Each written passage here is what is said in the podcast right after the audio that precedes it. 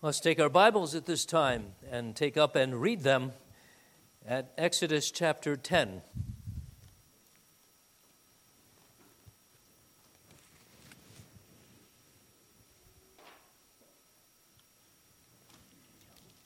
Exodus chapter ten, we are in the middle of the plagues. In fact, at plague eight and nine, we read these. The Word of God recording this for us infallibly and for distinct purposes, as we shall see. You know the Word of God. Now the Lord said to Moses, "Go into Pharaoh, for I have hardened his heart and the hearts of his servants, that I may show these signs of mine before him, and that you may tell in the hearing of your son and your son's son the mighty things I have done in Egypt, and my signs which I have done among them, that you may know that I am the Lord." So Moses and Aaron came in to Pharaoh and said to him, "Thus says the Lord God of the Hebrews, how long will you refuse to humble yourself before me? Let my people go, that they may serve me. Or else if you refuse to let my people go, behold, tomorrow I will bring locusts into your territory. And they shall cover the face of the earth so that no one will be able to see the earth. And they shall eat the residue of what is left which remains to you from the hail, and they shall eat every tree which grows up for you out of the field. They shall fill your houses, the houses of all your servants, and the houses of all the Egyptians, which neither your fathers nor your fathers' fathers have seen since the day that they were on the earth to this day." And he turned and went out from Pharaoh. Then Pharaoh's servants said to him, said to Pharaoh, "How long shall this man be a snare to us?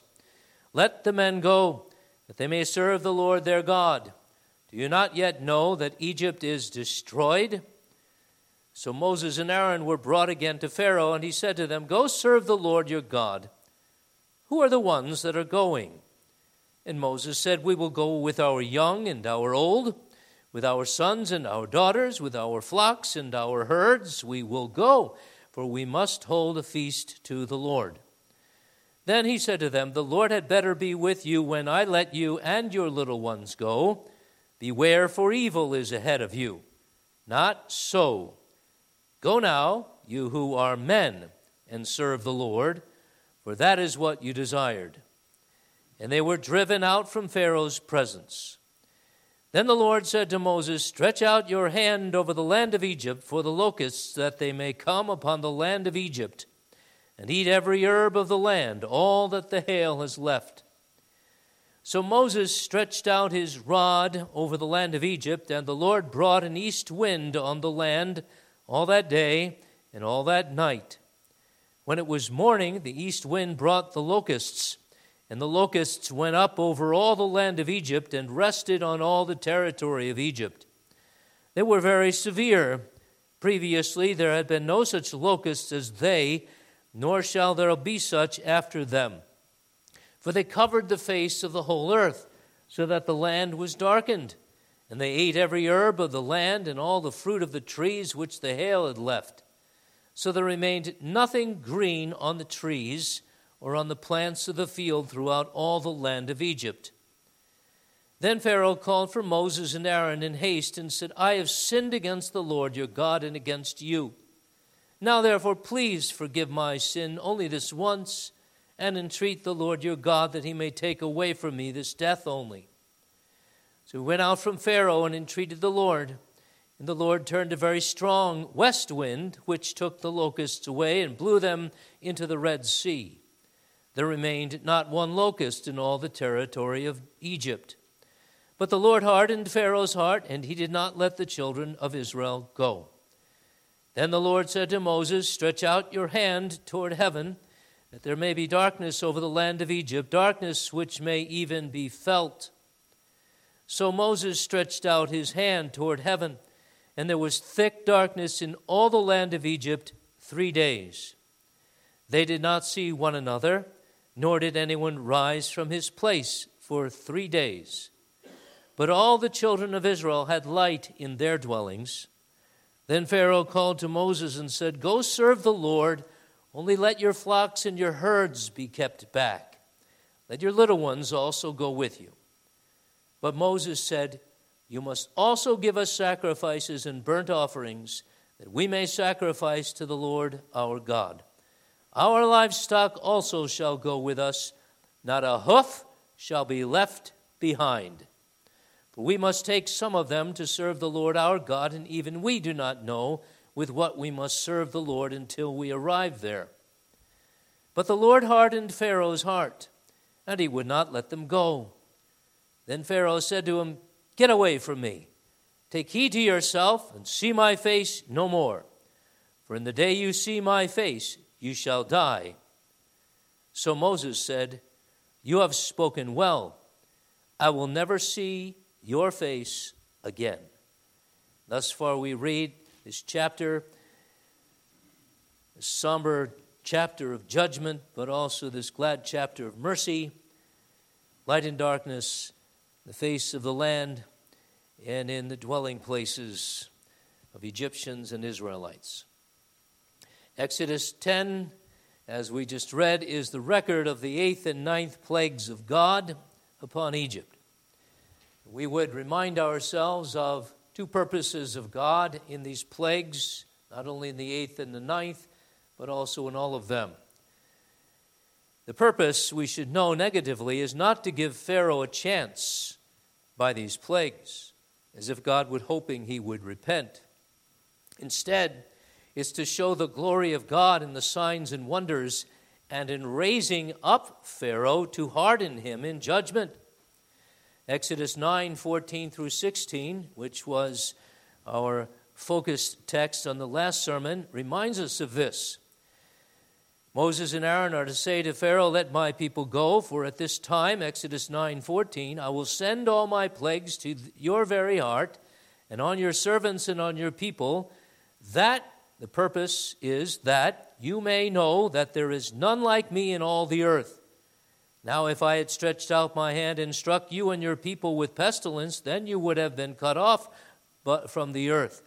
But indeed for this purpose I raised you up, that I may show my power in you, and that my name may be declared in all of the earth. That's the first purpose, to show the glory of God, even in the hardening of Pharaoh, and in the exodus of the people of God. The second purpose is listed in our text. The purpose of the plagues, the signs and wonders in Egypt, upon Israel and upon the Egyptians, is that we may tell our children and theirs of these wonders, and may tell the whole world besides. So, Exodus ten, now the Lord said to Moses, go into Pharaoh, for I have hardened his heart, and the hearts of his servants, that I may show these signs of mine before him, and that you, Israel, may tell in the hearing of your son and your son's son the mighty things I have done in Egypt, and my signs which I have done among them, that you may know that I am the Lord. So, two purposes, that God's glory may be known, and second, that we may tell the world of God's glory. In fact, beloved, this is for today. In this we are to witness that we are the people of the exodus from sin. We are the ones who tells uh, the world, who tell the world of the purposes of God to magnify His name, and of the calling of God to repent, and of the calling of the Pharaoh to the pharaohs of the world to let the people of God go, and to sin no more, and to be a snare to them no more. We are called to call people to repentance and to faith in Jesus. And if there is no faith, to warn them that God will not divert the plagues of His own wrath, and the day is coming when the judgment shall be swift and final and eternal. Beloved, we are called here to show forth the darkness and the light of God eternally, and of God, the holiness of God eternally, and His darkness and light in this world. So let's consider two things, the darkness and the light. The eighth plague, the locusts. I want to say as a uh, introduction to this uh, minor point here about the locusts is that this plague, as well as the others before and the one after, is due to the darkness of deviltry. In fact, that's the metaphor on which I would speak of not only the darkness that is real in the ninth plague, but of the sinfulness of Pharaoh in all of this. And you see this. It's the darkness of deviltry, I say, in light of what the whole Bible says darkness is. Satan here in Exodus, or Satan here is, is revealed in Pharaoh. And Pharaoh is a picture of the devil who holds the truth under in unrighteousness, defies God, and refuses to let the people go. He is the picture of the Old Testament par excellence of the ruler of the darkness of the powers of the air. As Luther said in his great hymn, he is the prince of darkness, grim is Satan. And here we see this throughout this narrative once again. He is hard to the things of God. That's no little thing. He is hardening himself, he is hardened, and God is hardening. And this is brought out, this hardening of God, as a judicial judgment upon him for his wickedness in these last of the plagues of this third series of plagues, the seventh, eighth, and ninth. Also, it will be in the last plague of the killing of the firstborn. This is the Egyptian Pharaoh who leads the whole Egyptian world. And God has written this down right here in the book of Exodus, to remind us of what this world is all about. There are pharaohs in this world, and we'll, we'll mention some of them later on, but they are pictures of the Pharaoh of old representing Satan. It is striking that when Moses and Aaron announce that there will be an eighth plague unless Pharaoh repents, there is a rehearsal of the wickedness of, of Pharaoh. Moses and Aaron, verse three of chapter ten, they come to Pharaoh and they say to him, this is after the seventh plague of hail, they say to him, "Thus says the Lord God of the Hebrews, how long will you refuse to humble yourself before me? Let my people go that they may serve me." Note there, the rebuke. How long will you refuse to humble yourself before me? Here's what Satan prob- Satan's problem is. Pride, the magnification of self. He's esteemed as a god. He's a, he himself esteems himself as a god, even the god of gods, if the people would have it so. He allows that there be other gods of the Nile and the frogs and so on, and even of the sun. But he himself would consider himself to be the chief god, and over against Moses, Moses God, over against all creation, and over against Uh, the people of God themselves. Pride. This is what Satan's uh, vice is. It's the vice of vices when he comes to the people of God and says, you can be as God if you just disobey God. Well, that's because he himself would like to be as God. And this is what Pharaoh is trying to do here. Now, the world's darkness and evil is seen especially in its not letting the people of God go. This is, again, an explanation for all of history. The enmity of the seed of the woman against the seed of the Satan. This friction between them, which is a veritable spiritual wall separating them. God puts that enmity so that the people of God will know their distinction, and they will ever live antithetically, big word for, live for the truth and against the world, or in the light as children of light, against the children of darkness who love the darkness rather than the light.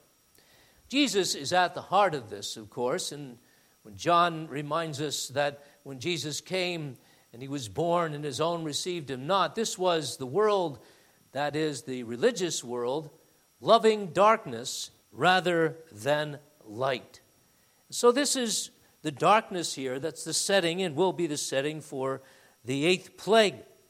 Well, now, after the seventh plague and after the announcement of Moses and after the warning that even Pharaoh's servants give to him reminding him that all of the world the, of Egypt is destroyed now, and how long shall this man be a snare to us, a trap, so that we're going to be destroyed? Let him go. I say, after that, Moses has warned him, and God through him, and the servants of Egypt have warned Pharaoh. Nevertheless, Pharaoh continues to play his games. And this is from verse seven and on. Pharaoh's servants said to him, how long shall this man be a snare to us? Let the man go, that they may serve the Lord their God. Do you not yet know that Egypt is destroyed? Get your head out of your, your pillow, Pharaoh. Look around you. The world is destroyed, the world, the kingdom of, of Egypt. And so Moses and Aaron were brought again to Pharaoh. He listened to the servants, and he said to them, go serve the Lord your God. And then you can imagine him saying, oh, as they're leaving, oh, just, just one question. Who are the ones that are going? And here he's coming up with his tricks. And Moses said, we will go with our young and our old and our sons and our daughters, with our flocks and our herds. We will go, for we must hold a feast to the Lord. And then Pharaoh says to them, the Lord had better be with you when I let you and your little ones go. Far be it from me. That, that's, that's crazy for me. Beware, for evil is ahead of you. Not so. It will not be that you and your children, implied in that is their wives, will all go to worship the Lord. Go now, he says, you who are men, and serve the Lord, for that's what you desired. And they were driven out from Pharaoh's presence. So once again, Pharaoh is bargaining. He's bargained. Uh, the first time when he said, you can go, but only a little ways away. And then he says, you can go, but make sure you're still in the land of Egypt. And now he bargains here. He uses the women and the children as hostages. He'll keep them, and the men can go. So it's on Pharaoh's terms, but they can't go completely, and they will have to come back because he will hold the children and the women hostage. So this is, beloved, another example of evil. It's Pharaoh at work, it's the devil at work. Again, with regard to the kingdom of God, God has said, this and this and this you will say to Pharaoh, this and this and this is necessary for you to do to go out of Egypt land and serve me. And Pharaoh says, only this and only that and only that. And as the heat is turned up, he's still playing his games. Wants to manipulate the Exodus. Imagine that. The Exodus is the prime example of God delivering his people. Pharaoh wants to be the prime example of a devil prohibiting the people of God from leaving sin and leaving um, his servitude. And so here's evil. Therefore, the darkness of judgment. Again, I'm using this metaphor, even with, with locust, to describe this darkness, this, this happening of this plague of locusts, even as a darkness. And it's the darkness, we should know, which is telling of the wrath of God. The darkness is the darkness of the world. It's an evil thing. In the Bible, you only find it being used of evil things, but also of the evil day, of the God in whom is no darkness and only light. It is said that there's an evil day, a day of judgment, the day of his wrath, in which he will plague the world with, with darkness and then eventually punish them with the outer darkness of hell. And darkness is therefore his condemnation and death. It's the absence of life, because there's the absence of light.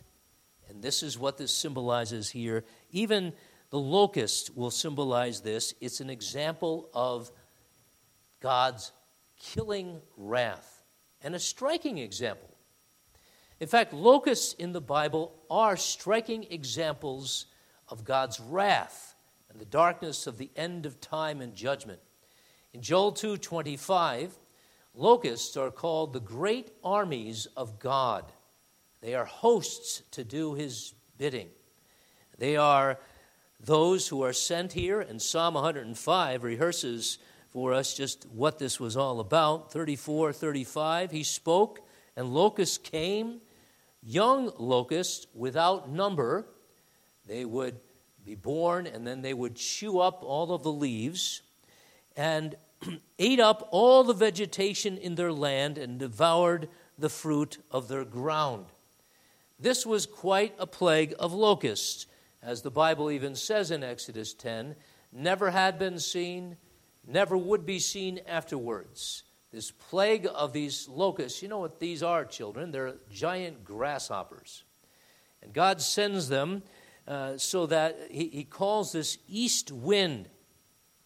And Uh, this is verse thirteen and following, to blow on the land all that day and all that night. And when the morning, it was morning, the east wind brought the locusts, and the locusts went up over the land, all the land of Egypt, and rested on all the territory of Egypt. They were very severe. Previously there had been no such locusts as they, nor shall there be after them, for they covered the face of the whole earth, so that the land was darkened. And they ate every herb of the land, and all the fruit of the trees which the hail had left. Now, there's really going to be nothing to eat. So there remained nothing green on the trees or on the plants of the field throughout all the land of Egypt. So there they were, the locusts, not only in the land, but in the houses, filling the houses of Egypt, the Bible says. In fact, it's the opposite of the blessing of God. The blessing of God is described in the Psalms and Proverbs as a man's barns being filled with good things of the earth. The opposite of that is your house being filled with locusts and crawling things all over your bed and in your cupboards and everything else. It's like it is. They're commanded of God. Now you go into this place and you tell this place, which is following Pharaoh and who's a dark leader to be sure. He's a dark Vader kind of guy. He's a devil kind of guy. He is the one who's saying to you something. And he's saying to you to submit, you houses of Israel, and you're cursed as you follow him. Revelation nine, verse three through ten. You should read that on your own. But there's a picture of some of the last plagues upon this world before the end of time. Locusts are some of the last plagues. And you know, you know where they come from? They come from a place called the abyss. The bottomless pit. The Antichrist is their king, Apollyon, he's called, and this points to the everlasting destruction. The devil is the one behind the locusts, but also God is using the devil for these locusts to serve his cause. So this is all this darkness, and then there's something worse, if possible, the reaction of Pharaoh to This this uh, th- this locust, these these locusts, which I call darkness. After the locusts are there, they've done their munching. Pharaoh calls for Moses and Aaron in haste and says, "I've sinned against the Lord, the Lord your God," he says, "and I've sinned against you." He even says this, "Now therefore, please forgive my sin only this once, and entreat the Lord your God that he may take away from me this death only." Just that. Just take away the locusts. That's what he's saying. And then Moses goes out, and the, and the locusts are swept by another wind into the Red Sea, and there's not one of them left in, in, the, uh, in the land. But now, this, I say, is another instance of deviltry. The, the Pharaoh here is playing. Playing at repentance. He's not repentant. When I said this is an admission of sin, an admission of guilt, he even prays for forgiveness, but it's not a confession of sin. It's not anything at all like some of the Psalms we just sang, where we, we admit our sin and we're sorry for sin. This is an ungodly sorrow for sin. It's a, an admission. I have sinned. God is righteous. I am unrighteous. And I plead for forgiveness, but it's not a confession of sin worked by the Holy Spirit. This is evidence in the fact that even though the plague is stayed, the Lord God hardens Pharaoh. And beloved, we know from the Bible that God hears true uh, uh, pleas for forgiveness. And so what's being told here is that Pharaoh was a fake once again. Playing with things of God, playing around with this religion thing, and, and even pleading to Moses to entreat God to deliver the plague and the death and so on. But he is a scoundrel. And all he's doing is manipulating, as he, if he could, the Exodus itself. So that's the darkness of the locust, the darkness of Pharaoh that prompts it, the darkness of the judges of God, judgment of God, and the darkness of Pharaoh's reaction to it. But now you have, in the ninth plague, the culmination of all of the other plagues hitherto. And you could describe this as the real darkness of which all of the other plagues were just foreshadowings. They were shadows compared to the real darkness of the ninth plague. Really amazing is this plague. It's the darkest darkness of God himself. If you look at Psalm one hundred five, which is a rehearsal of the deliverance of God through the mighty plagues, Psalm one hundred five and verse twenty-eight, you find, in fact, that when God performs wonders and signs in the land of Ham, that's Egypt, verse twenty-eight, he, he lists darkness at the heading of all the plagues. He sent darkness and made it dark, and they did not rebel against his word. He turned their waters to blood. Well, that's the first plague, but the first one is darkness. I think that's significant. And God is reminding us that this darkness is unique of all the plagues. In fact, it's unique of all the darknesses there ever have been. There's been dark and stormy nights, haven't there? In our experience, especially as old-timers, we've seen many a storm, many a tornado, maybe some of us, some hurricanes, hailstorms, and whatever. But this darkness is the darkness of all darknesses. It could be felt, says the Scripture. And it was for three days. The Bible even says in Revelation sixteen, verse fifteen, which speaks of darkness, that it is a pain. It's a sore pain. Now, just a moment on that. The darkness that could be felt and was painful, that's, that's a strange way of describing it, was, uh, some people say, it was because the darkness was a sandstorm. Now, you haven't read that in your Bible, nor have I. But they'll use texts like Revelation sixteen to say that the revel- because the darkness is a pain at the end of time, and therefore it was in the land of Egypt, they say, it's because of the stinging sand.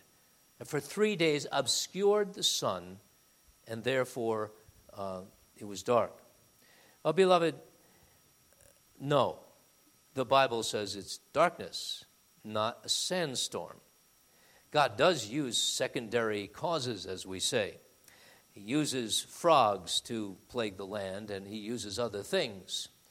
But he sends darkness here, and darkness for three days and nights only in the houses of the Egyptians and in the land of Egypt, and not in the houses of the Israelites. And it's a darkness that could be felt because probably this was a plague that was sent to the heart. We read of that in Exodus nine. I'm going to send my plagues to your heart, and you're going to know that I am speaking here in my wrath. And so the darkness was scary indeed. In the darkness, even though God could not be seen and never is seen by the wicked, they knew God as never before. The darkness of those in hell who, upon whom the plague of hell comes and who feel hell because they know the presence of the angry God. Sinner, that's what hell's like. They're feeling this darkness. This was not a sandstorm, but a God storm of wrath. In fact, the Egyptians could not see one another. That's striking. They were touched by the darkness, and they did not see one another, verse twenty-three.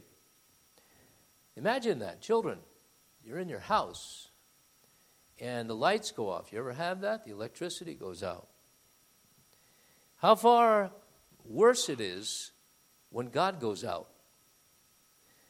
When he abandons you, when he abandons sinners. This kind of darkness was felt not only, but you could never get used to it. You know how it is. When it gets dark, our eyes get used to the to the darkness. We can adjust somewhat. We walk a little bit trepidatiously, fearfully, but we can walk, we can get by. They couldn't. They dared not move from their homes, thinking maybe it would be worse outside. I don't know. They were there, and as one has pointed out, this was three days it lasted, but really that's six days of darkness. That's twenty-four hours of darkness uh, times three. So it's three uh, times two. It's not just the day that was dark and the night was that was dark. There were three days and nights that were dark. So this was a long time, and this was, in fact, a picture of hell, the curse, the outer darkness of hell. What is striking here, as we've been saying all along, is that there's a revelation here of God who is over all the creation. He made the sun. He can unmake the sun.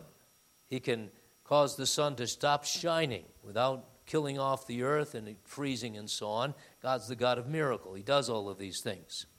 And he makes this darkness to happen to combat principally the chief god of the Egyptians, Ra. And Ra was the sun god.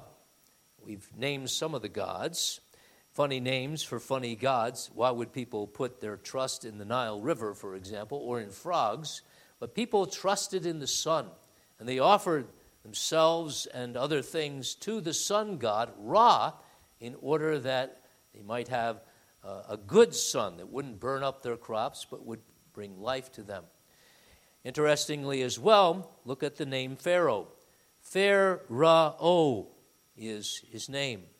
Pharaoh, and some have derived from that the fact that in Pharaoh's name itself was the God, the God's name, Ra, of the sun.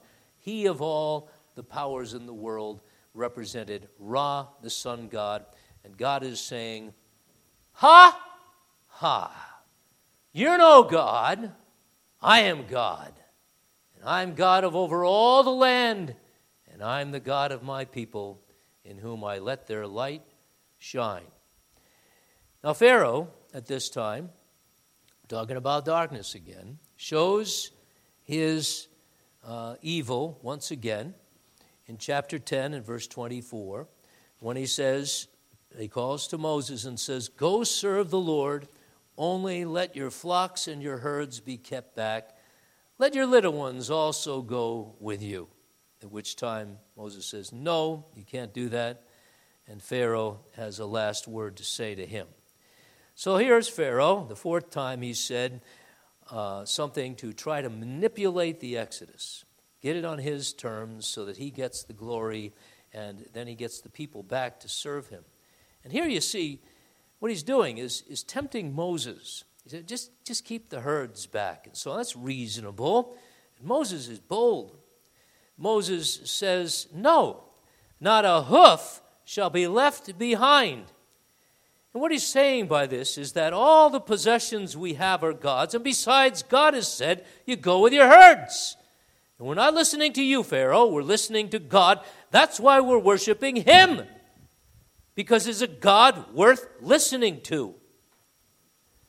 Besides that, though it's hard to see how Moses and the Israelites could have known this because the sacrifices weren't instituted at that time, they needed the herds for sacrifices, or they would, as pictures of the sacrifices they would give as the constituted people of God. So the herds represented all that Christ is represented by in those herds and those sacrifices. And so Pharaoh is basically saying what all the world today says, we don't like your Christ. We are not happy with your Jesus, you church men and women and children. We don't like this because he claims to be exclusively the Savior and the God of Israel. Well, Pharaoh's reaction as well shows his evil. After Moses says, "Not one hoof shall be shall be left behind," the Lord hardens Pharaoh's hearts. This is the last verses of the text. Then we'll wrap up things by some by some statements. That Pharaoh said, "Get away from me. Take heed to yourself and see my face no more. For in the day you see my face, you shall die." Moses says, "You've spoken well. I will never see your face again." Once again, the darkness of Pharaoh, the evil. Now, I want to say something, beloved, in application to today, and then move on to the final point of light. Egypt, the world, as we've been seeing, is a is a picture of the world, the world at all times. Described that way in the Bible with Babylon. Egypt and Babylon especially are the places of ill repute forever, uh, labeled in the Bible as places of darkness, as the world of darkness. The whole world lies in wickedness. It's ignorant of God, pushes down in wicked suppression any truth of God that it learns from creation, and especially that it learns from the people of God. It's a picture, is Egypt, of its sins and of its its, its pharaohs. There's this Pharaoh here representing what I would um, commend for your thinking, all of the powers that be in this world. All the powers that be, authorities, cultural influences, P H Ds at Harvard University, and, and all of the, the think tanks, and, and all of the, the, the men in whatever uh, garb they wear to describe their authority. Pharaoh is pictured in them, and they are representatives now of Pharaoh, who at every step are bent and determined to silence the people of God, to tempt the people of God, to lead us and our children by its culture, by its mandates, by its restrictions, into something less than an Exodus. That's Pharaoh way back then in the Exodus. Dark sins worthy of dark judgments. But beloved, this is happening today. There are pharaohs today, powers that would enslave you. I know. We're a people of the Exodus already. We have been redeemed by the blood of Jesus. We're on the other side of the cross. But we all know we have this flesh, and we have this hankering toward the things of Egypt, the world, the sin, and the stuff of the devil. And your young people and your children are tempted to go back, only to go partway out of Egypt, or the parents maybe are tempted, let's let's go, but let's not let's not do this raising children thing. That's too hard. We got the schools for that in the public school system. We'll just let them take care of our kids. Glad to have them out of the house by the time they get to be three years old or so, so that uh, they can have this pre-pre-K uh, program. Well, beloved, this is the culture leading the way. It is this force of conformity. It is this force of humanity that would make us all humanists, those who are tr- truly not theologians and worshipers of God. It's all about men and society and peace. It's all about how to protect the children in the schools from perpetrators, from molesters, and from people who shoot up the place. It's all for that. And it's all, well, if we throw money at it, if we have another policy, if we would do this and that and the other thing, then we can have a world that's worth living in, and a humanity that's advanced, and people who get to decide for themselves what they want to be, where they want to go to worship, whoever God they want to worship. They can decide for themselves what sex they want to be, who they want to marry, even if it's another one of an, of the same sex, who they want to be, even if it's not a human. I identify as a dog or a chicken or something like that. It's absolutely ridiculous. The darkness of God's judgments are upon this world today. We live far, far away from Pharaoh's Egypt and the ten plagues, but beloved, it's real. And the, the way we know that this is real and this is typological of the judgments at the end of time is because Revelation, you go through nine through sixteen, it all speaks of these plagues. I don't think any one plague is left out, just about. And they're all saying this is to come. And this is the evidence of the wrath of God. Plagues like these, plagues like, well, the COVID plague, and the worst plague, the government response to it. Plagues like people, and societies full of people who say, let that people only go so far. That people, the people of God, or tempts them even to stay with them in their bars, in their movie houses, in front of their televisions together, drinking beers and rooting for the same Super Bowl team. Beloved, who are we? How do we respond to the darkness of this world and the plagues of God that are upon this world? And how do we respond when people have, it seems, their own solutions to the problems of mankind? Whether it's a problem out of a cave, bats in China, or whether it's a problem in our own society, a problem of this or that, discrimination, whatever you want to say, how, how do we respond to that? How do we respond to the darkness that has the appearance of light and the prosperity, the great temptation to be Egyptian and love the prosperity more than God and be thankful for the blessings and not even know from whence they come? Darkness is the reaction of the world and its leaders to the judgments. They have no solutions. It's striking. They're just like Pharaoh, too, not only in their compromises, but in their fake apologies. Ever notice that? It's almost as if the world apologizes for itself. And the actors and the and the real the elite in Hollywood and all of the famous people of the world who think they're experts on everything, they think they have to give back to society. They want to feel good about themselves. And the government decides that we've got to apologize to the blacks or whoever else and pay reparations. Got to apologize because students, oh, you have so much debt. You got into it, of course, but we're going to pay it for you. This is sick. And I'm not trying to be political here. This is spiritual. It's, it's meeting together, isn't it? The things of the Bible and the things of all time that's hastening along to the end, getting darker and darker and darker.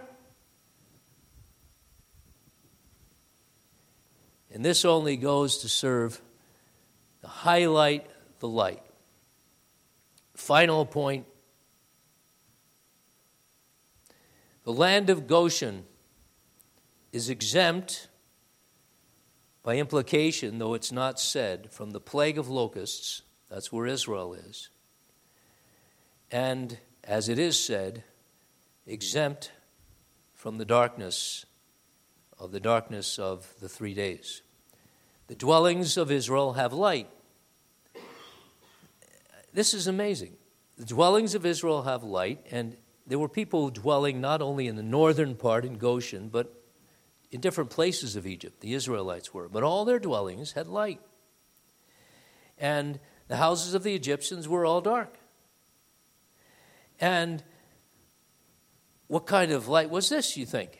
What kind of light? Think it was a lamp? Think they had oil and they lit the... No. It was a miracle.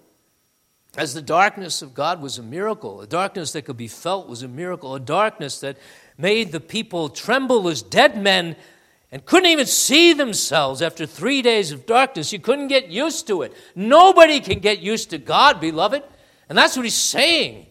You can't get used to me. You can't use me. You can't bring me down to your level.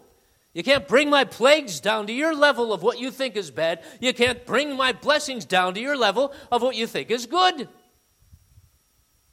But the children of Israel had light. Why? Mercy. That's why. They were God's people. And God had said earlier, earlier on, I'm going to make a distinction between you and the Egyptians. Was it because they were any better? No, they weren't, not in themselves. After four hundred years in this bondage, they become rather Egyptian.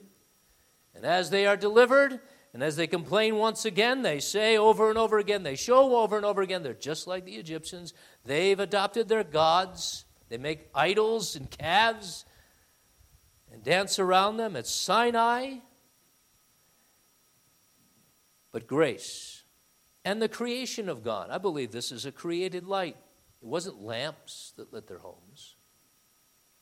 God did. The God who said in the beginning, let there be light before there was a sun, could say in this dwelling place and in that, let there be light.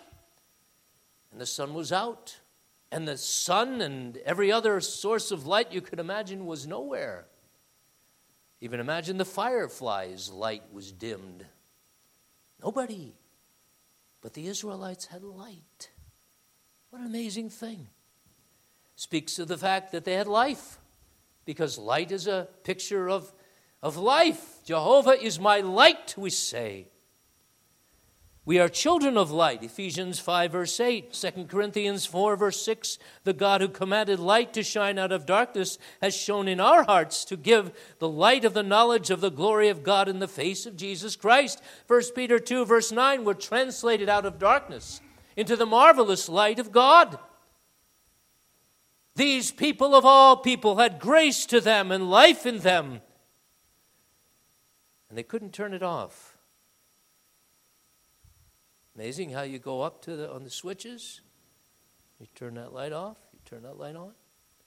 Not this light. You can't turn off the light of God. Even as the Egyptians couldn't turn on the light. Maybe they tried their switches, whatever they had. Didn't work. No light. Tried this and that. Maybe they tried to think together, think out of this, be enlightened. No. They were in the dark, but the people of God in the light. Amazing. Amazing truths here, uh, into which I don't want to go too much. But this is something of the preservation of the saints, doesn't it? Here's the light. You can't turn it off. Here's the life of God. You can't kill it. Even as those in the dark can't turn on the light, can't say, now I decide to be enlightened. So the Israelites had this light that could be not turned off, this life that could not be taken away. This is all, of course, through Jesus, and the tenth plague is all about him. Jesus, the light of the world. Jesus, who is the revealed Savior of sinners, who calls people out of darkness by his own Spirit, but before that, who's given them the right to life. That's the only right to life that anybody has. From womb to tomb, the only right to life is through the cross of Calvary. So Jesus, he earned that right. And notice, this plague of the darkness of God's wrath, Jesus suffered for you and for me. Three days of darkness here, three hours of darkness, that was the intensity of hell and the equivalency of an eternity, because he satisfied the justice of God. Here, the darkness was not satisfying the justice of God. It was just a preliminary darkness for hell itself. But the darkness of Calvary was the satisfaction of the justice of God. Jesus is cast out. Jesus is the one who, as it were, can't see himself. Isn't that amazing? He's forsaken. He, he says, my God, my God, why hast thou forsaken me? He's so puzzled and in consternation on Calvary because of that darkness. But it's all voluntary. He can't move off the cross, and he won't, because he will do the will of the Father. Well, now, that's us, beloved, people of God, people of the light. Are we? People of the light. The Israelites were people of the light, and God commanded them to go out, and they went out. It would be that tenth plague, that amazing sacrifice of the Lamb and the passing over by the angel of death their homes and their firstborn, and they went out. But we go out. We've been delivered by the regenerating work of the Christ, of the cross, and of the resurrection, and of the Holy Spirit. We're out. Not only that, we've been let to go up into the glories of heaven. Amazing. Completely out of sin and death and guilt and Pharaoh's grips, with our families, with all our herds, everything being consecrated to God and his service. And now we go to this last part. We have a message to, t- to tell. Remember the purposes? One, that God be glorified, then that you tell the world, starting at your sons and your sons' sons, and your daughters and your daughters' daughters, and your wife and your husband, and the next fellow, and the neighbor, and the sinner, the Egyptian, or the Israelite who's not acting like the Israelite, or the Israelite who is acting like the Israelites, and together you commune about this marvelous, distinguishing love of God and that light. We have a message to tell. Tell your son and your son's sons the mighty things I've done in Egypt, my sign which I've done among them, that you may know that I am the Lord. Tell the world. Speak, declare. Say to the Pharaohs, let my people go. Say to the Egyptians, you got to go. Don't be in bondage to this world anymore. We shine to the generations and also to the end of the world. There's an example of that this morning. This young man, Kadash Koskin, going back to Turkey. And we might say that's the worst place, and it's like the hardest place to preach the gospel ever. I doubt it, but it certainly is hard. Persecution, can't say bad things about Allah, Muhammad. Can't declare like I do off here that Allah is a false god, Muhammad is a false prophet, and every other religion that's not the true religion of Christianity is false. But that's what we do here, isn't it? We fight a war. It's against Pharaoh all the time. It's against Egypt all the time. Because we've won, and because we're going to win, and because Jesus is coming again. So we go to the ends of the world, we shine. As we do this, we're going to be called a snare by Pharaoh's servants, just like Moses was. That man is a snare. What a pain in the neck. No, what a problem this man is. He won't let us be Egypt. He won't let there be status quo. He won't let the sons of God and the daughters of God be here anymore. He's shaking up the place, and look, Pharaoh, the whole land is destroyed. And I can imagine, beloved, that's what the world increasingly is saying of us. And as we stand, and a thorn of the flesh uh, we are to the world, and a stumbling block is the Jesus we preach, they'll say, we have no place for you. Get out of here. And of course, because you can't leave the world, they're saying you must die. You must die. Pharaoh threatens death. Should Moses see him again? Moses pronounces death because he will not see Pharaoh again. One last thing. The people of God, you might imagine what they could have done in the darkness. Three days, right? Maybe after the first day, they're thinking, maybe they've looked out all around, the neighbors, all of Egypt is dark. And the house, there's no lights on the house. Maybe they're all dead. Maybe they could have snuck out, snuck out of Egypt just like that. But no, couldn't. God would not let them do that because they'll go out with a high hand. That's what he says in Isaiah. And I quote this, and this is my concluding word. The Word of God, Isaiah fifty-two. The Lord has made bare his holy arm, verse ten, in the eyes of all the nations, and all the ends of the earth shall see the salvation of God. Remember, that's the purpose of these plagues. Now this, depart, depart, go out from there, from the world. Touch not the unclean thing, go out from the midst of her, be clean, you who bear the vessels of the Lord. This is what God's saying in the Exodus. For you shall not go out with haste, nor go by flight, for the Lord will go before you, and the God of Israel will be your rear guard. Israel's going to go out, and they're going to go out in triumphant glory in the Exodus, to the glory of God. You see, salvation is nothing to be ashamed of. Never was, never is, never shall be. But it's everything to delight in. It's the light of God in the midst of the darkness, and a message to say to this world, a purpose to live, a reason to live, to shine the light of Jesus' life in you and his truth that sets us free. Amen. We thank you, Lord, for the word. We ask that you would help us to digest it. A lot here, but a lot of love here. Tremendous amount of love from heaven. Love that comes with the truth and says to each of us personally, I love you. I shine in your darkness. Remember that.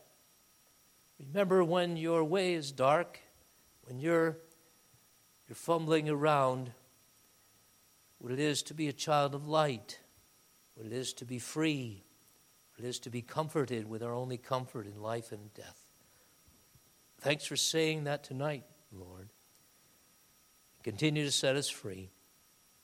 For Christ has died and risen and is coming again, our light. Amen.